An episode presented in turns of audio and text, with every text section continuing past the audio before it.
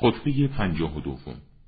خطبه است از آن حضرت سلام الله که مردم را به زهد ورزیدن در دنیا تشویق فرموده و پاداش خداوندی را بر پارسایان و نعمتهای خداوندی را که به مخلوقاتش عطا فرموده بیان می‌دارد.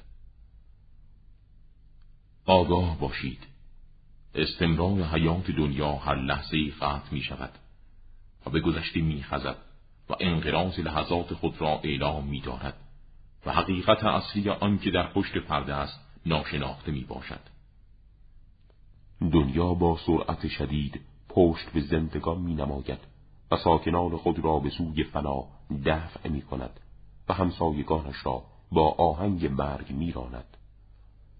دنیا شیرینی خود را تلخ و صافی خود را تیره ساخته است.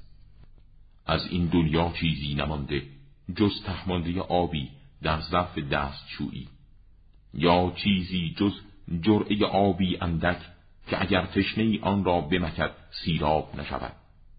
ای بندگان خدا به کوچ از این دنیا تصمیم بگیرید که فنا سرنوشت همه مردم آن است و آرزوی بی اساس در این دنیا شما را مقروب نسازد و کشش زمان برای شما طولانی تلقی نشود. سواب پارسایان سوگند به خدا. اگر مانند شطور بچه گم کرده بنالید و چنان کبوتری که یار معنوس خود را از دست داده است زاری کنید و مانند تارکان دنیا از خوف و خشیت فریاد برآورید و از اموال و فرزندان خود دل کنده برای طلب اعتدای منزلت و تقرب به بارگاه ربوبی یا برای بخشوده شدن گناهی که کتابهای الهی آن را شمرده رسولانش آن را حفظ کردند. رو به خدا بروید.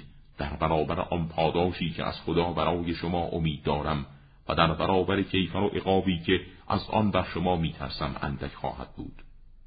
نعمتهای خداوند. و سوگند خدا اگر دلهای شما ذوب شود و چشمان شما به جهت رخوت به لطف او یا به جهت بیم از عذاب او به جای اشک خون بریزد سپس به اندازی بقای دنیا در این دنیا عمر کنید.